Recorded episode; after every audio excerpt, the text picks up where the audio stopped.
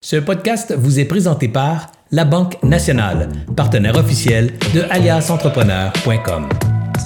Bonjour tout le monde, ici Anthony de chez Alias Entrepreneur pour Découverte pour entrepreneurs. Aujourd'hui, on va parler de 0 à 25 employés avec Julien Harou. Julien est cofondateur de la marque de suppléments la plus transparente au monde, Bolive Supplements, et également cofondateur de P1 Distribution, un importateur nord-américain exclusif des produits automobiles McLaren. Si vous voulez en apprendre plus, vous pouvez suivre ses aventures à travers son podcast. J'ai écouté plusieurs épisodes de son podcast et c'est très, très intéressant. Puis aujourd'hui, il y a plusieurs des sujets viennent de certaines de ces épisodes de ces podcasts. Alors, on va approfondir ça. Le nom de son podcast, c'est Journal d'un entrepreneur, où vous serez transporté à travers les défis que présente la forte croissance de plusieurs entreprises, des réflexions sur le mindset nécessaire pour réussir ainsi que des histoires qui vous feront rire et réfléchir. Avant de commencer le podcast, j'aimerais remercier nos partenaires qui rendent le tout possible, qui rendent le tout gratuit. On sort deux épisodes de podcast à toutes les semaines, 52 semaines par année, alors 104 épisodes par année. Et puis, j'aimerais ça remercier la Banque nationale qui nous suit depuis le tout début d'Alias Entrepreneur, le CETEC, le Centre de transfert des entreprises du Québec, le réseau de mentorat, un réseau de mentors partout au Québec et ainsi le MEI, le ministère de l'économie et de l'innovation. Avant de commencer, j'aimerais ça vous inviter à faire un like, un commentaire, à partager, à partager euh, le podcast, l'entrevue. Chaque petite interaction nous aide à sortir sur les médias sociaux, nous aide à sortir dans les algorithmes, dans les algorithmes de podcast, de YouTube. Puis ça, ça nous aide à avoir une audience fidèle semaine après semaine. Si vous n'êtes pas encore abonné, je vous invite à vous abonner euh, au podcast ou à la chaîne sur laquelle vous l'écoutez, à votre chaîne préférée. Et puis, je vous invite à nous laisser une note en étoile sur cinq étoiles et un commentaire. Le tout nous aide à sortir et à être vu auprès d'une plus grande auditoire. On a eu le mois record de podcast en septembre. Alors, on a eu plus de 8000 euh, téléchargements en septembre. Et puis là, j'aimerais ça, mon prochain instant, c'est attendre 20 000 téléchargements dans un mois. J'aimerais ça l'atteindre pour novembre. Alors, j'ai besoin de votre aide. Partagez le podcast, parlez-en à vos amis entrepreneurs. Alors, sur ça, on commence l'épisode avec Julien. Salut Julien. Salut Anthony, merci de me recevoir. Avant avant qu'on se lance là-dedans, oui, tout le monde prenez un petit moment pour aller mettre 5 étoiles, mais je te lance une balle courbe. Je t'en ai pas parlé en pré-entrevue, mais en 2015, avant que je me lance dans Believe, j'avais fait une vidéo à Serge pour on cherchait du financement, right? Fait que j'avais puis Serge était à l'œil du dragon dans ce temps-là, fait que j'y avais fait une vidéo. Je l'ai encore sur mon YouTube, je te l'enverrai au pire plus tard. Puis euh, j'ai demandé du financement à Serge. Donc, c'est vraiment drôle d'être aujourd'hui avec, avec toi sur Alias. C'est de voir comment tout ça est venu full circle pour finalement je me rende ici. Mais euh, je vais juste te, laisser ça. Je trouve ça vraiment drôle, Julien, parce que on, se connaît pas beaucoup. Là, c'est notre première entrevue qu'on fait ensemble. On s'est rencontrés. Euh, tu as été euh, référé par plusieurs personnes pour que je te reçoive sur le podcast. Mais qu'est-ce qui est vraiment drôle, c'est que moi, mon histoire a commencé avec un courriel à Serge aussi dans le temps qu'il était dans l'œil du dragon, il faisait ses lives Facebook. Probablement que tu le voyais à cette époque-là aussi, c'est dans les mêmes timings. J'avais fait une vidéo et j'avais créé une plateforme que j'avais appelée Inc 101 et j'avais un modèle d'affaires qui ressemblait beaucoup au modèle d'affaires d'Alias Entrepreneur d'aujourd'hui. je l'avais pitché dans un courriel avec la vidéo de présentation. Et en cause que le nom de domaine Inc 101, il était proche du nom de domaine qu'avait acheté Bill 101, son adjointe a dit, ah, il faudrait que tu l'appelles puis c'est comme ça que ça a commencé notre relation. Puis ça, c'est, c'est devenu jour avec Alliance Entrepreneur beaucoup plus tard. c'est une histoire complexe. je vais skipper les détails, mais euh, on a un point commun. Les deux, on a osé envoyer un, courriel à Serge. Exact. Puis en affaires, c'est important. Si on veut quelque chose, il faut oser. Hein. On, ça va pas toujours marcher, mais tout de même, si on n'essaie pas, on ne saura jamais. C'est le sujet de ma conférence. Euh, oser un puissant moteur en affaires. Et voilà. Tu vois, j'ai même plugué ta conférence sans savoir. C'est magnifique. Exact. Ben, écoute, aujourd'hui, on va vraiment parler euh, pas de ton histoire euh, particulièrement, mais plus de euh, les milestones que tu as vécu dans ton histoire pour passer de 0 à 25 employés. J'aime beaucoup ta vision. Comme j'ai dit, j'écoute ton podcast. j'ai écouté beaucoup d'épisodes dans les dernières semaines. Et puis, euh, j'aime ta vision auprès des employés puis auprès de la croissance que ça apporte. Mais euh, quand on engage, pour euh, l'avoir vécu avec Alliance Entrepreneur, j'ai engagé, on est quatre dans l'équipe, alors j'ai engagé des employés. Avec Technopum, mon autre entreprise, on est rendu à 14 employés. puis, il y, a des, il y a des étapes à franchir qui sont difficiles. Donc, du 0 à 1. Après ça, moi, j'ai vécu entre le 5 et 7 employés avant de passer ce, ce chemin-là, c'est difficile. là, euh, chez Technopub, à 14 employés, on a comme un plateau, puis on a un autre on a une autre étape à franchir. Et puis, euh, je voudrais voir, avec ton expérience à toi, sont où ces milestones-là? Puis c'est quoi les, les aspects à discuter puis à prendre en considération dans cette forte croissance-là? Alors, j'aimerais ça te poser la première question. En début de parcours, là, si on se remet au début de quand tu as lancé ton entreprise, que tu étais probablement relativement tout seul dans ton entreprise, euh, comment comment est venu le sentiment de dire OK, là, j'ai besoin d'un employé, puis comment tu as fait pour prendre action et choisir la bonne personne pour, te, pour engager ton premier employé? Pour répondre à cette question-là, je pense qu'il y a, un, exercice qu'on peut euh, faire et utiliser à tous les niveaux. Je l'ai fait encore aujourd'hui, c'est ça que je trouve magnifique. On, divise un cadran en quatre, en quatre cases. On met d'un côté notre magic. Notre magic, c'est quoi? C'est, c'est où on est irremplaçable en affaires. C'est quoi la chose dans la vie qui, je sais, est naturelle pour moi et qui me sert en affaires? Je te donne un exemple. Pour moi, c'est me faire des amis dans la vie, peu importe où je vais, je suis capable de me faire des amis, peu importe dans la langue, évidemment la langue que je parle, bien sûr, anglais ou français. Je suis pas me faire des amis en espagnol, c'est très difficile. Mais pour moi, c'est quelque chose qui me vient facilement. Ça veut dire qu'en affaires, si on réplique la même chose, ben, il faut que je m'occupe du RH, il faut que je bâtisse des relations fournisseurs-clients, il faut que je sois toujours dans le relationnel. C'est impossible au début de juste faire ça parce qu'on a tous les chapeaux, on comprendra, mais tout de même, si on met un cadran et à, à l'intérieur de ce cadran-là, on sait que notre Magic, c'est une des cases où jamais on va engager à moins que l'entreprise devienne super grosse et là, on peut s'engager des personnes pour nous aider dans ces départements-là. Ensuite, il faut mettre dans le cadran qu'est-ce que je n'aime pas faire, mais que je suis obligé de faire. Qu'est-ce que j'aime faire et que je veux continuer de faire et qu'est-ce que je dois absolument déléguer. Et dans l'entreprise, si on veut savoir de façon urgente où engager, c'est toujours dans la section qu'est-ce que je n'aime pas faire, qu'est-ce que je n'aime pas faire et je ne devrais pas faire? Fait que si je prends Believe, par exemple, le chemin que je connais, au début, j'envoyais des commandes moi-même. Donc, on recevait les commandes, moi et mon partenaire. On faisait les commandes à la journée longue. Donc, pour moi, c'était clair, net et précis que pour continuer d'optimiser le temps dans les choses que j'aime, mais aussi dans mon Magic, il fallait absolument que je me débarrasse de faire des commandes parce que ça n'avait pratiquement aucun retour sur mon investissement en temps dans l'entreprise. c'est aussi d'être capable de valoriser c'est combien on vaut comme entrepreneur dans l'entreprise. Fait il y, a une règle un peu simple de euh, combien on fait par année divisé par 200. Ça me donne une bonne idée de notre taux horaire.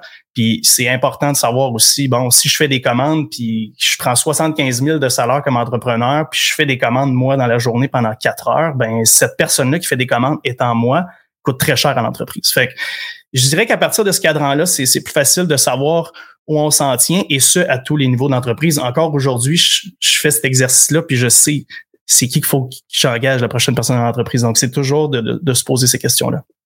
Ben, je trouve que c'est un très bon commentaire, mais j'aimerais ça challenger cette première étape-là, si tu me permets, Julien.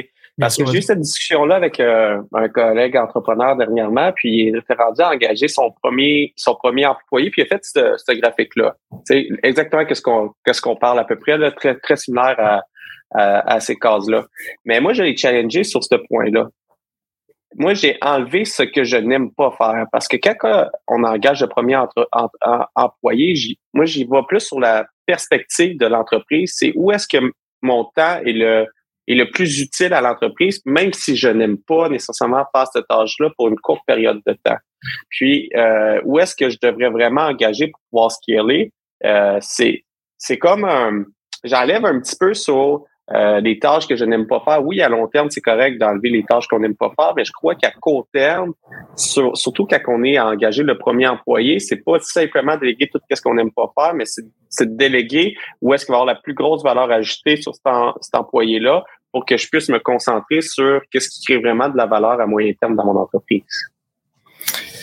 Écoute, je suis, je comprends qu'est-ce que qu'est-ce que tu veux dire. Ma vision est un peu différente parce que je valorise extrêmement beaucoup la santé mentale en entrepreneuriat. Je pense que c'est quelque chose qui est vraiment sous-estimé. Puis le problème, c'est que tu sais pas à quelle vitesse ta business va croître. Fait que ça se peut que si tu t'engages pas dans des tâches que tu vraiment pas faire, que tu sois pris dans ces tâches-là extrêmement longtemps.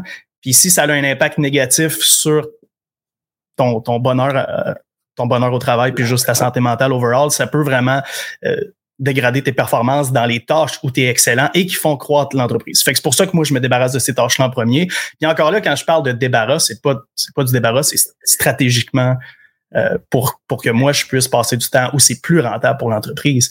Encore là, ça dépend du, magic de chacun des entrepreneurs. Tu sais, euh, je, je crois sincèrement que tout le monde au top de l'entreprise devrait être excellent en vente parce que c'est la pierre angulaire de chacune des entreprises. Donc, pour moi, euh, c'est ma stratégie. Encore là, je te, partage, je te partage mon opinion par rapport à ça. C'est vraiment. Mais je trouve que je trouve que c'est un bon concept parce que j'avais sous-estimé, je crois, même dans ma réflexion, là, on, parle on parle euh, de, de, de réflexion, mais j'ai il faut pas sous-estimer le, bien-être parce que si on passe trop de temps dans des tâches qu'on n'aime pas, naturellement, en tout cas, je parle pour moi, je procrastine les tâches que je n'aime pas. Fait que si je veux faire des tâches euh, que, que je délègue pas puis que je continue à faire, que j'aime pas ça, puis là, ça commence, à business grossit, il y en a de plus en plus, ben je vais procrastiner, je vais procrastiner, je vais procrastiner. La pile va devenir trop grande, je serai plus capable de gérer. Là, je passerai plus nécessairement assez de temps. J'ai un peu la même poste que toi, côté people, côté vente, côté euh, d'affaires. Alors, je passerai plus assez de temps de ce côté-là pour faire des tâches que je n'aime pas, puis je vais limiter ma croissance de business parce que, exemple, j'ai pris en charge la comptabilité, puis euh, je déteste déposer des chèques dans un compte de banque et, et rentrer des factures dans un système comptable. Exactement. Donc, ça s'en revient à ce que je dis. Puis, il faut pas oublier que les entrepreneurs, on a toujours trois jobs. Hein? On a notre job du moment, on a notre ancien job, on est supposé être en train de former quelqu'un, et on a notre job du futur qu'on fait où on va engager éventuellement. Donc, c'est beaucoup, beaucoup de travail. Il faut s'assurer d'être heureux là-dedans parce que si on n'est pas heureux, à quoi bon le faire? Ben, c'est un, une très bonne piste de réflexion euh, à apporter. Euh, alors, j'invite les gens qui nous écoutent actuellement à se poser la question c'est quoi qui me fait royalement suer à faire dans mon entreprise? C'est quoi que j'aime pas faire actuellement? C'est quoi que je procrastine? C'est quoi qui limite ma croissance? De se poser cette question-là pour voir est-ce que je peux engager une ressource pour effectuer ces tâches-là? Puis cette ressource-là va être heureux de faire cette tâche-là probablement. Alors, est-ce que je peux engager une personne pour faire cette tâche-là pour me permettre de me concentrer dans qu'est-ce que je crée de la valeur et où est-ce que je peux amener mon entreprise au prochain niveau? Et pour ajouter là-dessus, parce que c'est pas tout le monde qui a un volume de travail assez gros pour engager quelqu'un temps plein, puis ça, c'est un défi qui, qui reste là constamment. Même moi, j'ai le même défi en ce moment quand vient le temps de faire de l'embauche et on est 29 actuellement dans l'équipe pour vous donner une idée. Si vous êtes seul puis vous dites, ouais, mais là, tu sais, faire de la facturation, c'est 7 heures par semaine. Je peux pas m'engager quelqu'un temps plein. Il fera rien le reste du temps. Puis, écoutez, le Upwork, Fiverr, je suis pas un grand fan des sites de freelance, mais je pense que vous pouvez quand même vous trouver des assistants virtuels qui peuvent faire ces tâches-là. Donc, avec un minimum d'effort, il y a moyen de vous trouver des assistants virtuels le temps que vous avez besoin. Euh, excusez-moi, le temps que l'entreprise croit au point où vous aurez, euh, ben, vous pourrez engager quelqu'un le temps plein. J'ai utilisé une autre stratégie aussi là, pour donner nos pistes de solutions. Dans, dans l'imprimerie, on avait besoin d'un employé à temps partiel, puis j'avais un autre de mes amis entrepreneurs qui avait besoin d'un employé à temps partiel, qu'on a déjà collaboré ensemble, puis ça allait bien. Alors, on a, on a engagé une personne à temps plein, puis on a splitté la tâche en deux. Alors, elle travaille à 50% pour moi, puis à 50% pour l'autre personne. Fait que ça fait qu'elle est sur notre payroll, on est capable de grossir, on sait qu'on a un peu plus d'heures qu'on a besoin. Ça a mis un défi, mais en même temps, en taux horaire, qu'on l'a relativé, ça coûtait la même chose que si je l'engageais à 10 heures par semaine en sous-traitance, la prendre à 20 heures par semaine. Ça me donnait un 10 de buffer pour pouvoir déléguer plus de choses, puis la, la former. Là. Alors, c'est une piste de solution qui peut être réfléchie avec les consultants externes euh, euh, comme que tu as conseillé, Julien. Voilà, donc, euh, juste pour, pour finaliser là-dessus, je pense que les solutions, il y en a, il y en a mille et une si vous voulez engager. Je pense que c'est important de le faire et on procrastine souvent en tant qu'entrepreneur, surtout au début. On a peur de l'embauche, on veut micromanager, on veut tout faire parce qu'on pense que si nous on le fait, c'est mieux. Mais oubliez pas que ce qui est, moi, mon score, c'est simple. Si quelqu'un peut faire une tâche à 8 sur 10 que je suis capable de faire à 9 sur 10, c'est sûr à 100% que j'engage parce que je peux multiplier mon effort de 9 sur 10 à, d'autres endroits dans l'entreprise qui sont beaucoup plus rentables. Tant et aussi longtemps que la personne qu'on engage, prend ton exemple, où vous splittiez la personne, en fait, les tâches de la personne en, deux entreprises, il, faut, euh, faut quand même toujours prioriser l'humain derrière ça. Puis c'est la base de l'embauche, puis aussi des relations humaines, c'est, toujours de prioriser cette personne-là pour que cette personne-là soit heureuse, mais aussi qu'elle sache où elle s'en aille dans le futur et non qu'elle soit lancée euh, d'un côté comme de l'autre, comme une balle de ping-pong. Puis, euh, c'est, un, très bon commentaire, euh. Puis, prochainement, on lance un bistrot, un, un 5 vidéos qui va vous aider à réussir votre, votre premier refinement comme entrepreneur avec Annie Boilard. Puis, dans la pré-entrevue qu'on a faite avec pour commencer à préparer le contenu, elle m'a dit quelque chose. Si tu penses que tu as besoin d'engager quelqu'un, il est probablement trop tard, tu déjà dû l'engager. Ça, ça m'a fait réfléchir à Oh, ouais, c'est qu'est-ce que tu viens de dire? C'est on procrastine souvent l'embauche? ben, elle, statistiquement parlant, je me rappelle plus de la statistique exacte. Il va falloir que vous suivez la formation pour la savoir parce que ça me sort de la tête. Mais il y a une statistique qui prouve on retarde l'embauche. Si on pense qu'on est rendu là, probablement qu'il est trop tard, on aurait dû l'engager il y a un certain moment. Puis ça, ça vient à ma prochaine question. Parce que surtout quand je me rappelle quand j'ai commencé, j'étais tout seul, puis par le même par le milestone de nombre d'employés qu'on va parler plus tard, il y a plusieurs moments que, comme entrepreneur, on se sent surchargé, mais que les employés aussi vont venir te voir qui sont surchargés. Comment tu fais, toi, pour gérer euh, cette surcharge de travail-là puis conserver ton staff heureux? Je pense que la chose la plus importante à faire, c'est s'asseoir avec cette personne-là puis faire, faire une espèce de, diète de son temps. Moi, je viens du monde du fitness, fait que l'habitude de faire des, diètes avec un client. J'aime faire des diètes de temps avec les employés, puis m'asseoir avec eux, puis vraiment avoir euh, donne-moi un briefing de ta journée, puis on va peut-être restructurer ta journée ensemble. Puis une chose qui est super importante et que j'ai instauré à toutes les personnes dans l'entreprise qui ont toujours ce sentiment d'overwhelming là, et qu'on est capable de le déboucher rapidement, c'est de structurer les journées en bloc. Parce que souvent, qu'est-ce qui arrive, c'est que les personnes deviennent un peu emmêlées, ils n'ont pas de direction au niveau de la journée, ils reçoivent des courriels à gauche, à droite de différents départements. Les fils commencent à s'emmêler dans, dans leur journée et donc dans leur tête. Et là, ça crée un sentiment de, de surcharge qui est pas réel si on est capable de prendre les tâches puis de bien les classer. Fait que pour moi, enligner sa journée, c'est un peu comme aller à l'épicerie.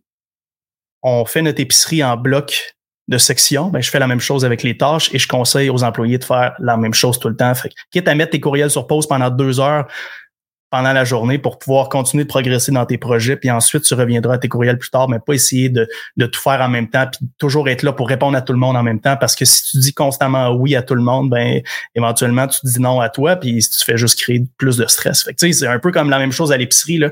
Je, tu vas pas aller dans la section des poissons pour revenir dans la section des viandes, pour aller dans les légumes, pour retourner dans les poissons, pour retourner dans les légumes, pour retourner dans les... Tu comprends-tu? C'est, c'est, c'est la même chose dans, dans, dans nos journées, mais aussi pour nos employés. Donc, en même temps, ça, ça amène ailleurs où c'est important que qu'un entrepreneur travaille fort en développement personnel pour être capable de faire ces réalisations-là et ensuite être capable de s'asseoir avec ses employés puis de les coacher. Parce que plus ça grossit, plus les problèmes deviennent gros et plus les enjeux personnels deviennent gros et plus le monde devient stressé. Et si vous n'êtes pas en contrôle de vos propres tâches puis de vos propres journées, ça va être impossible que le monde soit en contrôle. Euh, j'aime ça. Puis être structuré aussi comme entrepreneur, je pense que ça aide beaucoup. En début de, en début de carrière, j'avais tendance à, comme que tu dis, là, à vraiment aller tâche à gauche, tâche à, droite. Là, j'avais l'impression de faire énormément de choses dans ma journée puis être vraiment efficace, mais au final, euh, je n'étais pas structuré. Puis une des choses que Serge m'a appris énormément, c'est la structure, il faut être ah, structuré, il faut que tes tableaux soient faits de la bonne façon, il faut que tes graphs soient faits de la bonne façon, il faut que ta tâche ta complète. Tu d'écrire les processus pour que la prochaine fois, ça soit plus simple que tu sois capable de déléguer euh, à, moyen terme. Alors, j'aime beaucoup ça, ta, réflexion. Puis là, j'aimerais ça qu'on passe de 0 à 25 employés. Euh, pour toi, Julien, là, ça a été où tes gros milestones que, que tu as eu des, des embûches puis des enjeux euh, comme entrepreneur? Hmm. honnêtement, j'en ai pas eu beaucoup, mais, top of, mind, la chose que je pense qui est la plus problématique, c'est qu'au début en entreprise, tu vas avoir tendance à, engager des jack of all trades qui peuvent faire plusieurs choses parce que c'est ça que tu as besoin techniquement. Tu n'as pas besoin de cinq personnes dans cinq départs différents. Tu as besoin d'une personne qui peut t'aider à gauche, à droite. Le problème, c'est que quand l'entreprise grossit, faut, faut que tu ailles trouver des positions à ces jack of all trades-là, puis ils peuvent pas continuer à exécuter ce rôle-là. Fait qu'il faut que tu t'assures, puis ça, c'est le le, meilleur conseil, je pense, que je peux donner à quelqu'un qui doit engager sa première personne, c'est assurez-vous que la direction de cette première personne-là soit claire pour les steps futurs quand l'entreprise grossit. Parce que sinon, vous allez avoir énormément de difficultés à la replacer dans l'entreprise. Et ça, ça peut être vraiment, vraiment difficile au niveau personnel pour cette personne-là, de savoir qu'elle vous a aidé à mettre l'entreprise sur pied, à grossir. Puis là, vient le point où l'entreprise est grosse, où elle pourrait avoir des opportunités. Mais là, finalement, ses skills dans un département précis sont pas assez assez haute pour qu'elle ait un retour sur le temps qu'elle a mis dans votre entreprise. Donc, s'il vous plaît, quand vous engagez votre premier Jack of all trades, chose qui est la bonne chose à faire, assurez-vous qu'elle a une position future dans l'entreprise qui soit claire, nette et précise. Quitte à, la, quitte à continuer de la former spécifiquement dans ce département-là jusqu'au jour où elle aura besoin de cette formation-là. J'aime beaucoup cette, idée-là, puis euh, aussi de valider avec elle qu'est-ce qu'elle a le goût de faire à moyen terme, puis de le revalider dans le temps. Alors, c'est d'avoir des meetings, euh, j'imagine, à, à, quelques fréquences par année pour savoir est-ce que ton poste te convient, c'est où est-ce que tu veux aller, c'est quoi les skills que tu veux développer. Puis toi aussi, tu réfléchis, ça dit, hey, j'aimerais ça. En ce moment, c'est, elle, fait toutes les tâches euh, aux côtés de production. Elle commence la relation client. Elle développe une passion pour la relation client. Elle dit, j'aimerais ça aller plus au service à clientèle, aller du côté des ventes, mais j'aimerais ça me former, ben, c'est de l'écouter, puis euh, de, de, redessiner son chemin de carrière, je crois, avec le temps aussi pour la garder en Qu'est-ce que tu en penses? Absolument, puis mais tout, tout ça passe par une chose, c'est s'intéresser à notre staff, s'intéresser à notre monde. C'est super, super important, comme dîner avec eux, poser des questions, poser leur des questions sur leur vie, qu'est-ce qu'ils aiment? souvent, on a tendance à, à mettre nos lunettes de la vie sur sur la vie des autres. Puis, tu sais, je le vois, moi, j'ai du staff que pour eux, la progression, ça veut dire faire plus de salaire. Il y en a d'autres que ça veut dire avoir plus de liberté, avoir le vendredi off parce qu'ils ont deux enfants puis ils aimeraient ça passer plus de temps avec eux. Fait que, je leur donne 80 000 ou 120 000, ils seront pas plus heureux, ils veulent juste leur vendredi off. Fait que, tu sais, si vous n'êtes pas capable de répondre à ces questions, à ces questions-là pour quelqu'un, assurez-vous de, prendre le temps de, vous asseoir, de dîner avec eux, de parler, poser des questions, intéressez-vous à, intéressez-vous à eux, tu sais. Quand, vous dînez avec votre staff, parlez pas de vous, parlez d'eux constamment. C'est hyper, hyper important. C'est un, un, gros défi pour plusieurs entrepreneurs, ça. Puis moi, je m'inclus là-dedans. C'est un gros défi pour moi. Euh, je me considère quelqu'un avec un certain ego. Euh, alors, c'est difficile. Euh, c'est dans une formation de développement personnel que je me j'ai pris cette réalisation-là que je parlais énormément de moi. Puis c'est c'est d'arriver à être à l'écoute des autres, puis s'assurer que tout le monde s'accomplisse dans ton entreprise. C'est c'est un défi, mais ça vient avec l'écoute. Je, je partage vraiment ton opinion, euh, Julien, euh, euh, de ce côté-là. Puis là, ça m'apporte à, une piste de. Je vais faire une pause avant qu'on va à la prochaine question parce que ça va se perdre. Si si tu dois parler de toi en entreprise, assure-toi de raconter des histoires ou ton histoire. That's it pour que l'employé ait un meilleur contexte sur toi. Fait que si éventuellement tu dois parler de toi, ben au moins il y a plus, il y a plus de contexte sur ta vie puis qui. Pour moi, c'est plus facile parce que j'ai un podcast où je raconte toutes mes histoires. Je le sais que le staff écoute. Pas tout le staff, mais il y en a plusieurs qui l'écoutent. Je sais, ils me donnent du feedback tout le temps. Mais tout de même, souvent, je vais m'asseoir avec un staff. Ça me sert à quoi de parler de ma, vie personnelle? C'est soit je pose des questions sur lui ou je lui raconte des histoires sur l'entreprise qui pourraient l'intéresser qu'il y ait plus de contexte puis qu'il soit aussi plus empathique envers certaines situations qu'on vit des fois. C'est vraiment, c'est un très bon point, ça. C'est un très bon point. Puis qu'ils connaissent l'histoire de l'entreprise, surtout dans des jeunes entreprises qui sont pas encore en phase de maturité. C'est important que les premiers stages, je crois, comprennent l'évolution que tu as eue dans les derniers temps pour qu'ils voient la réalité euh, qu'ils ont actuellement.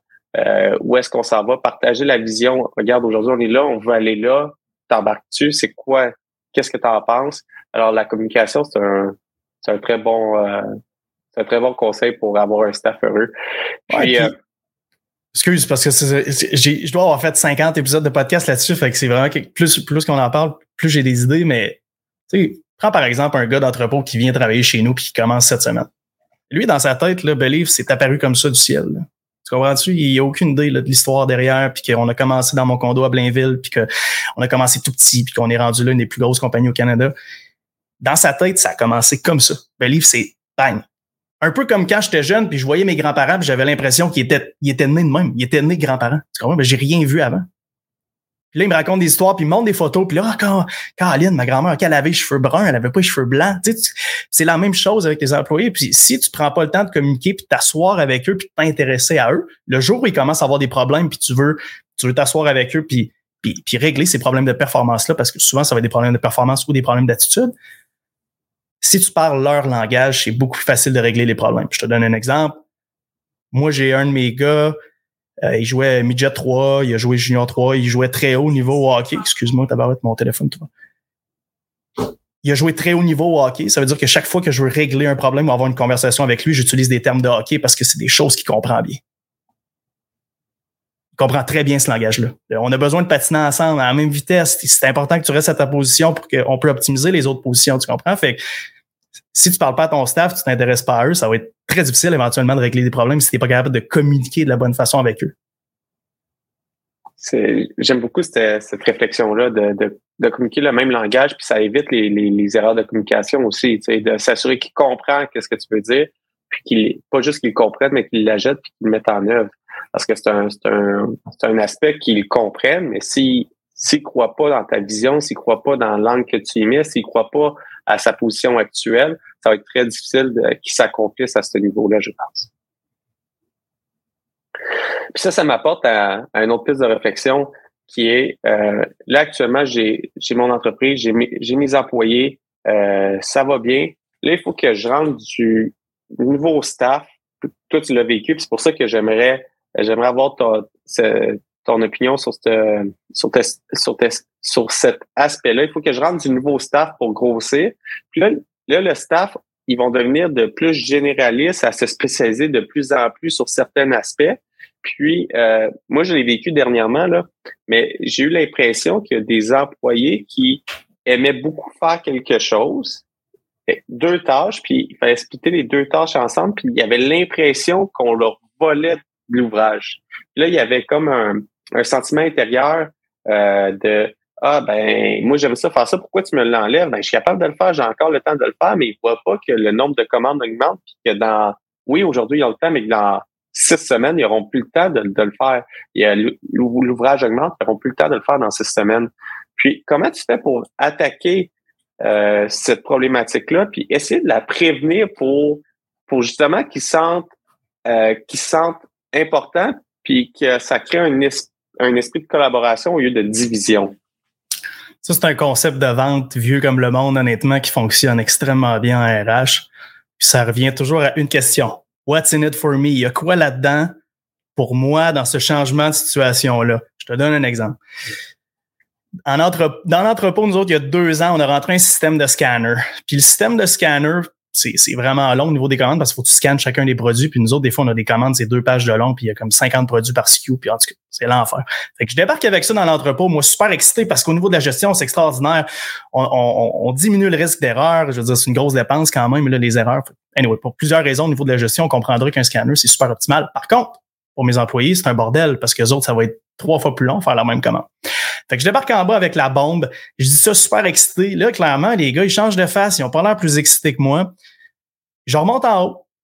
Je dis, ah, je me suis planté, j'ai pas fait, j'ai pas fait ça de la bonne façon. Je redescends en bas, je prends mon gestionnaire d'entrepôt de côté, je l'amène avec moi, je dis, écoute, la seule façon que tu grossis dans l'entreprise, c'est qu'on arrête de faire ces erreurs-là parce que la dépense, elle est X, puis qu'on optimise au niveau de, la relation client parce que c'est vraiment tannant pour les clients de recevoir des, des commandes qui sont soit pas complètes, sont, sont, où il y a juste des erreurs à l'intérieur. Fait que pour que toi, tu progresses à l'intérieur de l'entreprise, on a besoin de s'assurer que ça va vraiment mieux pour X, Y, Z raisons. Puis c'est pour ça que le scanner est important et pour toi et pour l'entreprise.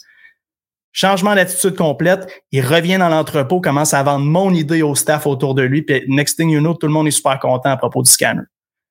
Et c'est un peu la même chose si on prend des tâches administratives où, par exemple, tu me dis que, je prends un exemple, qui est un excellent département où il va avoir beaucoup de split-up éventuels, marketing. Tu commences ton entreprise, tu as une personne qui s'occupe de tout. Gestion de communauté, poster sur les médias sociaux, répondre à tout le monde, prendre le support à la clientèle, etc. il y a plusieurs sous-départements à l'intérieur du marketing.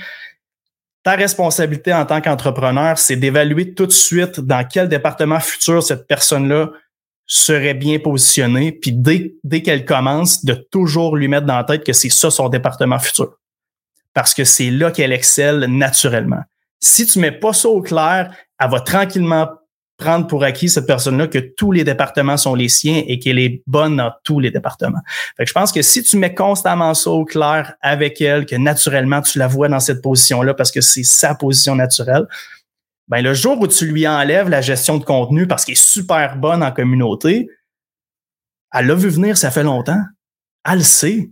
Puis elle, va être contente parce que là, tu vas pouvoir lui dire, écoute, là, tu vas pouvoir focuser en support, parce que c'est là que tu excelles, puis éventuellement, c'est là que tu vas faire plus d'argent, tu vas avoir plus de liberté parce que, bon, tu deviens meilleur. Tu comprendras le principe de, croissance, là, mais moi, c'est ma stratégie. Et, qu'est-ce que j'aime, c'est qu'on parlait au départ, c'est il faut que tu t'intéresses à la personne. Faut que Et voilà, oui, c'est la base de tout. Puis, puis dire, OK, c'est là que tu vas pouvoir t'accomplir plus selon ta mission de vie. Et puis, euh, toi, tu l'as préparé, la valoriser dans ces tâches-là, plus que dans les autres tâches que tranquillement, tu vas la déléguer, lui donner des responsabilités supplémentaires dans ces tâches que tu la vois dans un, dans un département futur, la former, lui payer les formations dans dans ces tâches-là, on parlait de sport, lui payer des, des, des formations de sport à clientèle, des, lui payer des formations en psychologie probablement pour qu'elle comprenne quand les gens l'appellent, qu'est-ce à quoi qu'il réfléchisse, pour améliorer ses skills, pour tranquillement euh, lui mettre son mental que sa, sa place est là dans l'organisation, puis que quand on va avoir plus de commandes, ben, elle aura plus à faire un pain qui est euh, de faire des posts sur les médias sociaux. Exactement, parce que tout est une question de je m'intéresse à toi au départ, je m'aperçois c'est quoi tes, tes habiletés naturelles, je te mets dans cette position-là, puis c'est clair, net et précis avec toi, tu vas être où dans le futur. C'est la même chose avec ton Jack of all trades au début qui va faire des commandes de la facturation, qui va répondre à des emails de support. Tu lui dis éventuellement, tu vas devenir gestionnaire d'opération un jour mais tu vas toujours grandir dans cette lignée-là. Le support, éventuellement, je vais le donner à quelqu'un d'autre qui va être un jack of all trade marketing administratif. Puis après ça, on va avoir un jack of all trade. Tu sais, c'est tout le temps ça. Chaque département commence avec un jack of all trade et c'est ta responsabilité en tant qu'entrepreneur de t'intéresser à lui et de le positionner où il devrait être naturellement et ce, à travers chacune des embauches. Chacune. Il n'y a rien de plus important que ça pour vrai. Parce que tu peux mettre 12 Julien Arun sur un terrain de basketball contre deux LeBron James, puis on va quand même se faire démolir. Fait qu'il n'y a rien en entreprise qui est plus important que ton capital humain et que ces personnes-là soient au bon endroit et se sentent bien, aimées, respectées et voient un potentiel futur, peu importe c'est quoi leur objectif. Puis ça, ça m'apporte à ma dernière question parce qu'on achève, euh, Julien, là, bientôt on n'aura plus de temps pour discuter. Euh, puis je veux respecter le temps des entrepreneurs. Souvent, ben on est débordé, alors on essaie de faire ça en 30 minutes. On vient de passer le cap du 30 minutes. Mais j'ai quand même une dernière question que je trouve super importante. Quand on engage quelqu'un, euh, une nouvelle ressource ou plusieurs nouvelles ressources en même temps, il y a un aspect financier que je trouve que c'est un c'est quand même un risque important. Tu sais, quand on n'est pas tout à fait prêt à engager le premier employé, je vois je vais prendre une partie de mes finances pour lui donner. Euh, As-tu des trucs pour savoir est-ce que financièrement je suis prêt à engager un nouvel employé euh, ou je devrais attendre un petit peu euh, pour l'engager? Puis comment euh, mieux gérer le risque de manière personnelle pour pas que ça vienne envahir, euh, envahir la vie de ma vie d'entrepreneur? Ben en fait, je pense que la première chose à faire, c'est changer de perception. C'est pas un risque, c'est supposé être un investissement. Puis si tu veux diminuer la, notion de risque par rapport à ça, c'est juste de tout le temps constamment connaître tes chiffres. Fait que, admettons que tu sais que ton entreprise, euh, euh, si tu vends, j'ai fait une vidéo complète là-dessus sur YouTube là, avec un fichier que je donne gratuitement, by the way. Là faut que tu connais ton burn rate mensuel. Puis si tu sais que, je sais pas, moi, tu averages 150 000 de ventes par mois, si tu ventiles 30 000 pièces net de profit par mois, ben, tu es capable de le prendre, l'employé. Fait que, la base de l'embauche, savoir si au niveau du financier, il y a un risque, ben, c'est comme tout investissement dans la vie, c'est juste savoir tes chiffres par cœur constamment. Puis je pense que en entrepreneuriat, si tu as besoin de passer par ton comptable pour répondre à des questions comme est-ce que j'ai les moyens d'engager cet employé-là? Il, y a vraiment du travail à faire au niveau des notions de chiffres. parce que selon moi, ton comptable, il devrait faire l'espèce de 10% de job additionnel que tu n'es pas supposé faire, que tu devrais pas connaître, puis c'est bien correct, mais je veux dire 90% des chiffres de l'entreprise, tu devrais toujours les connaître sur la pointe de tes doigts ou encore les avoir à portée de main sur un Google Sheet, vraiment pas loin. Puis d'ailleurs, comme je l'ai dit, je dit, là, si vous allez sur euh, YouTube, j'ai fait une vidéo complète là-dessus puis je vous donne un fichier gratuit. Parce que je pense que c'est une des choses les plus importantes. Puis, puis moi, je rajouterais, il faut connaître les chiffres, puis il faut connaître qu'est-ce que l'employé va te rapporter aussi. C'est euh, surtout en début, de, là, quand on parle de 150 euh, 000 par mois à 30 000 de profit par mois, c'est pas la réalité de la plupart des gens qui nous écoutent. Euh, je suis un travailleur autonome. Chez moi, je vais engager mon premier employé. Probablement que j'ai plus un revenu annuel de qui va, qui va tourner entre 80 et 100 000, 120 000 dollars euh, par année si je suis en prestation de service.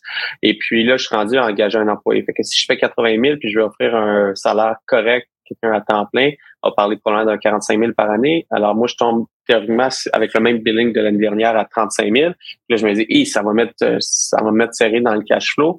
Euh, mais il faut aussi voir, et si j'engage, j'ai pas besoin du salaire complet de l'année prochaine si je l'engage, il va prendre des tâches, je vais être capable de prendre, augmenter mon billing. Puis là, je vais être capable d'accepter plus de clients, offrir un meilleur service, puis augmenter, augmenter mon billing. Fait qu'il y a, il y a vraiment cet, aspect-là aussi à prendre en, considération, je pense.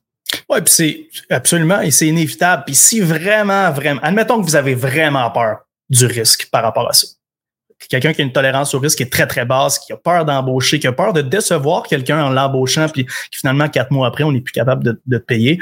Option numéro un, être, il faut être transparent avec la personne et l'aviser. De ça, où on garantit un travail pendant six mois, puis ensuite, on va voir où la vie nous mène, si ça peut vous sécuriser au niveau personnel. Sinon, ben, allez-y avec des assistants virtuels ou des freelancers ou, ou, des personnes avec qui vous avez aucun engagement pour commencer. Puis une fois que vous voyez que vous prenez votre, votre élan et que le temps que vous dégagez vous permet d'être beaucoup plus rentable sur votre propre temps, eh bien là, vous passez avec un avec quelqu'un à temps plein. Fait que, je pense qu'il y a plusieurs façons de l'approcher.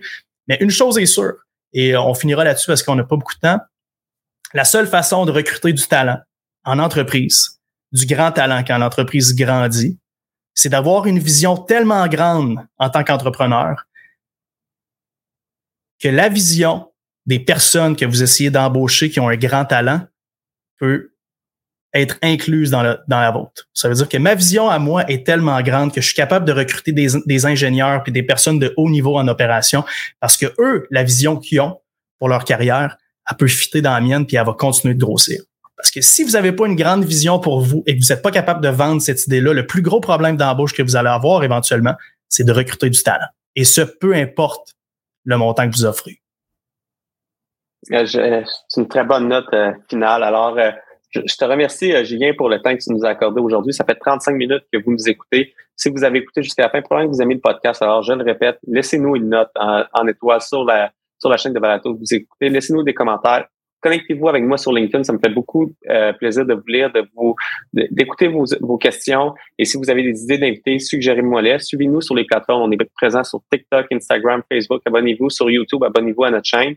Et puis sur ça, j'aimerais remercier nos partenaires, la Banque nationale qui nous supporte depuis le tout début d'Alias Entrepreneur, le CETEC, le Centre de transfert des entreprises du Québec, et puis le réseau Mentorat, un réseau de mentors partout au Québec, et ainsi le MI, le ministère de l'économie et de l'innovation. J'aimerais vous dire un gros merci. On sort deux balados à toutes les semaines, un à tous les mardis, un à tous les lundis, une grande discussion pour entrepreneurs, et puis un à tous les vendredis, une découverte pour entrepreneurs. Alors abonnez-vous à nos chaînes pour rester à l'affût de ces euh, nouvelles, euh, de ces nouvelles discussions qu'on a avec les entrepreneurs. Sur ça, je vous souhaite une excellente fin de journée et on se reparle la semaine prochaine. Merci. J'espère que vous avez apprécié cette entrevue. Pour d'autres podcasts et encore plus de contenu, suffit de devenir membre sur aliasentrepreneur.com. Je vous remercie d'avoir été là. C'était Serge Beauchemin, alias Entrepreneur.